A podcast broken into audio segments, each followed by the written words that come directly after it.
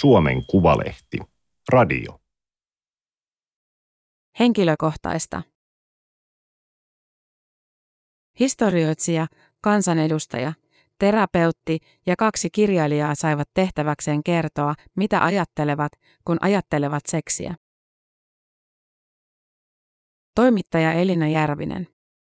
Teksti on julkaistu Suomen Kuvalehden numerossa 29.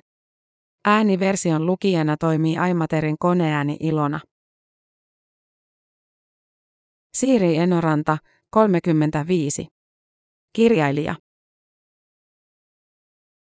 Seksi on kulttuurissamme latautunut, kaksinais- tai ehkä viisinäismoralistinen aihe. Olen kirjoittanut nuorten kirjoihini nuorten välisiä seksikohtauksia ja saanut huomata, että jotkut aikuiset tahtoisivat kieltää sen tosiseikan, että nuorellakin ihmisellä on seksuaalisuus. Samaan aikaan nuoria yliseksuaalisoidaan ja nuoruutta fetisoidaan. Seksivalistus tapahtuu vieläkin usein heteronormatiivisuuteen keskittyen ja kieltojen kautta, eikä moninaisuus huomioon ottaen ja suostumusta ja iloa korostain. Nuoria halutaan suojella seksiltä. Samalla seksi on läsnä kaikkialla viide- ja markkinakuvastossamme. Seksi myy. Seksi on kapitalismikoneistamme ytimessä ja silti vieroksutaan seksityöntekijöitä, jotka tarjoavat ihmisen kohtaamispalvelua toisin kuin lukemattomat seksillä rahastavat, epäeettisiä tuotteita myyvät korporaatiot. Seksiä ajatellessani ajattelen löytämisen riemua, elämän mittaista tutkimusretkeä. Roolileikkien ja neuvotellun sadomasokismin ihmemaassa saan turvallisesti tuntea niitäkin tunteita, jotka tavallisesti mielletään negatiivisiksi. Saan tutkia omani ja toisten persoonallisuuden kätkettyjä nurkkauksia, ottaa pelkoni haltuun, leikkiä ja näytellä ja sitten pudottaa kaikki roolit, olla toisen edessä haavoittuvaisena ja tulla otetuksi vastaan. Seksin kautta voimme juhlia ihmeellisiä kehojamme, jotka meitä tässä maailmassa kuljettavat. Seksi voi olla kepeä, kasuaali harrastus ystävän kanssa, kuin menisi tennistä pelaamaan. Valkoisen heteromiehen rakasteleminen strapon dildolla tuntuu poliittiselta teolta muun muassa. Uuden ihmisen opetteleminen on aina yhtä huima seikkailu. Ja rakkaan elämänkumppanin kanssa orgasmin hetkellä pääsevä pierukaan ei latista romantiikkaa. Seksi yhden ainoan kullan kanssa teini-iän lavatansseista vanhainkotiin saakka on kaunista. Ryhmäseksi turvallisessa tilassa on kaunista ja eettinen monisuhteisuus on kaunista. Seksi kuuluu kaikille, mutta kenenkään toisen seksielämä ei kuulu minulle. Make love, not war. Jukka Viikilä, 49. Kirjailija. Tässä elämäni kohdassa ajattelen, että seksi on paitsi hyvä syy jatkaa elämää, myös seikka, joka helpottaa siitä luopumisessa. Kaiken seksin antaman nautinnon tasoittavat sen aiheuttamat kärsimykset. Seksi on suurin uhka kaikelle rakentavalle, mitä ihminen voi keksiä tekevänsä, sillä mikään ei ole kauniimpaa ja voittavampaa kuin hormonijärjestelmän lietsoma halu ahmia toisen ihmisen kehoa ja tulla itse ahmituksi.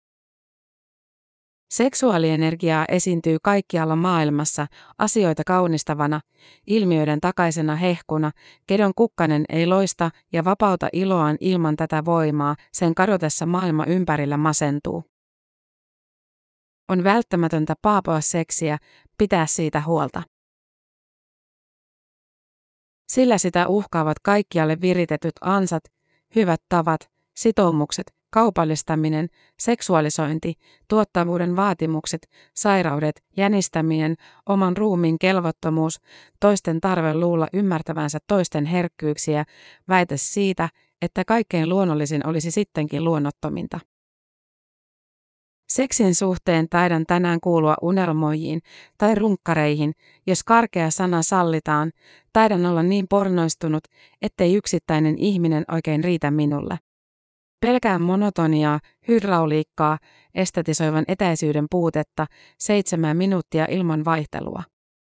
Sellainen tuntuu muinaiselta ja tunkkaisen analogiselta. Kunnes sekin taas huomenna muuttuu. Anna Kontula, 45. Vasemmistoliiton kansanedustaja. Kun vuonna 2003 aloitin väitöskirjaa seksityöstä, moni vanhempi tutkija neuvoi vaihtamaan aihetta. Ihan oman etuni tähden. Ihmistieteessä ajatellaan, että seksi, ainakin tutkimuskohteena, on näpertelyä. Seksiteemat sopivat tutkijoille, joiden kapasiteetti ei riitä enempään. Seksistä voi tehdä kandityön, mutta ei akateemista uraa. Se on kovin kummallista, ottaen huomioon, miten suurta roolia seksi on näytellyt ihmistieteiden historiassa. Esimerkiksi psykoanalyysin ja Sigmund Freudin 1856-1939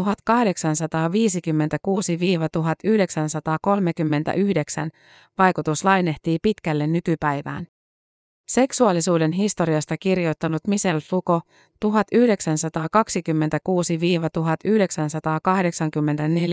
on edelleen peruskurssien vakiotavaraa. Ja kaikkien aikojen tunnetuin suomalaistutkija Edward Westermark 1862-1939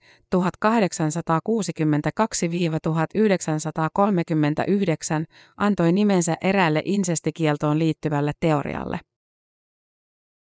Seksi ei ole vain seksiä. Se on prisma, joka tekee näkyväksi ihmisyhteisöjä liikuttavia mekanismeja. Sen läpi voi tarkastella yhteiskunnallisia jakoja, valtaa ja normeja. Se avaa ikkunan perheeseen, työmarkkinoihin, uskontoon ja juhlakulttuuriin. Silti sitä ei pidetä vakavasti otettavana tutkimuskohteena. Ja nykyisessä työssäni kansanedustajana pätee sama sääntö, seksiin liittyvät poliittiset kysymykset sopivat vain C-ketjun poliitikoille. Meidän yhteiskunnassamme seksistä saa puhua, ja kyllä siitä Juman kautta puhutaankin, mutta ei koskaan tärkeiden asioiden areenoilla. Pääministeri ja presidentti puhuvat sen sijaan taloudesta, työllisyydestä, eläkkeestä ja huoltovarmuudesta. Jotain väitöskirjatyöstä jäi käteen. Sen peruina aloitan aina uudessa maassa etsimällä käsiini paikallisia seksityöntekijöitä. Toimin näin myös eduskunnan virallisilla matkoilla, sillä heiltä saan parhaan kokonaiskuvan tuloeroista, naisen asemasta, etnisistä jaoista, uskonnon roolista, virkakoneiston korruptiosta ja niin edelleen. Paljon paremman kuin paikallisen lähetystön laatima virallinen ohjelma ikinä kykenee kollegoilleni tarjoamaan. Teemu Keskisarja, 51. Historioitsija. Sukuvietti ei suinkaan sijaitse ihmisyyden ytimessä. Mitä ylpeilemistä on parittelun mieltymyksissä? Totta kai luonto ajaa tikanpojan puuhun, mutta seksi ja seksuaalisuus sekä sukupuoli-identiteetti ovat höpöjuttuja. Niiden takana ei piile arvojen vapautuminen, vaan teollisuuden vallankumous. Sekstailu pääsi pannasta 1800-luvulta lähtien siksi, että esimerkiksi tekstiilitehtaat tuottivat suunnattomasti tavaraa, joka ei uponnut massoihin silkalla suvun jatkamisella. Kulutususkonnosta kehittyi kaikkien aikojen kiihottavin ideologia. Muoti, kosmetiikka, musiikki, autot, lifestyle. Lukemattomia asioita ostetaan potentiaalisten partnereiden tähden, tietoisesti tai tiedostamatta. Hurskain ismi Suomessa 2022 on onanismi. Sen pyhittää internet.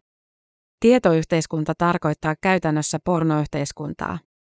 Teknologian digipeitteen alla on sielu alaston, runkkarin uudet vaatteet. Onanismista ei voi luopua, siihen voi vain palata isommalla rahalla. Pulitamme miljardia jopa yksityisyyden suojasta ja samaan levittelemme somessa intiimikuviamme. Kulutususkonnon lahkoon liittyy lääketiede. Lapsuuden seksuaalistaminen on lupaava pahoinvointibisnes. Iäkkäin asiakasryhmä kasvaa ja sille käy kaupaksi kaikenmoinen uussanhelina. Miksi sateenkaariseniori ei ole homovanhus tai vanhus? Jälkimmäisille lienee vaikeampaa markkinoida erityisaktiviteetteja. Seksuaalienemmistöt ovat tuottoisimpia. Papparaiset pitää muka parantaa erektiohäiriöstä ruttuisten mummojen ratoksi. Voi taivahan Jumala.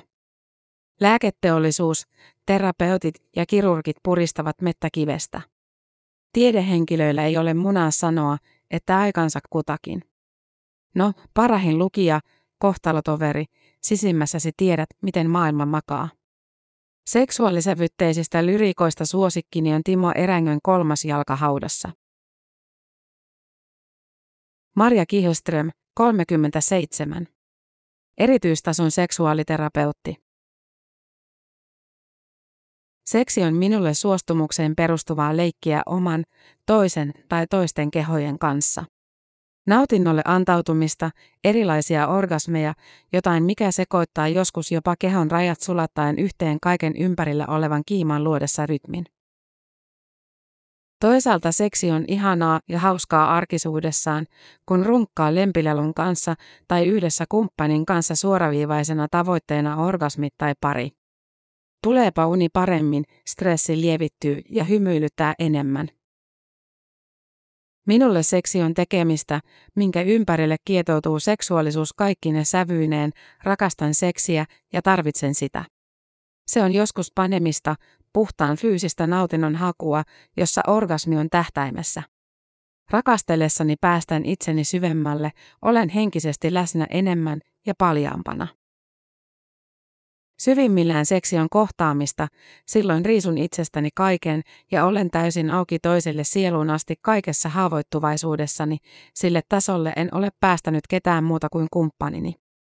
Kun itkee nautinnosta ja uppoutuu samalla katsellaan toisen silmiin, sana seksi ei meinaa riittää, ehkä sekin on lopulta merkityksessään paljon moniulotteisempi.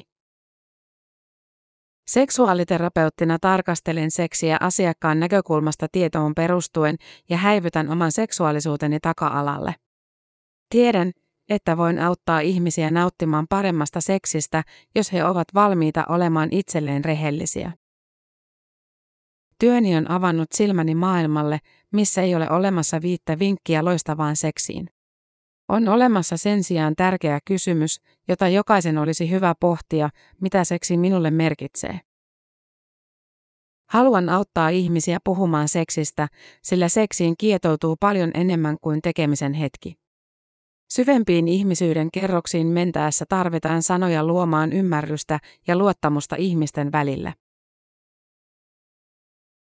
Tämä oli Suomen Kuvalehden juttu henkilökohtaista. Ääniversion lukijana toimi Aimaterin koneääni Ilona. Tilaa Suomen Kuvalehti osoitteesta suomenkuvalehti.fi kautta tilaa.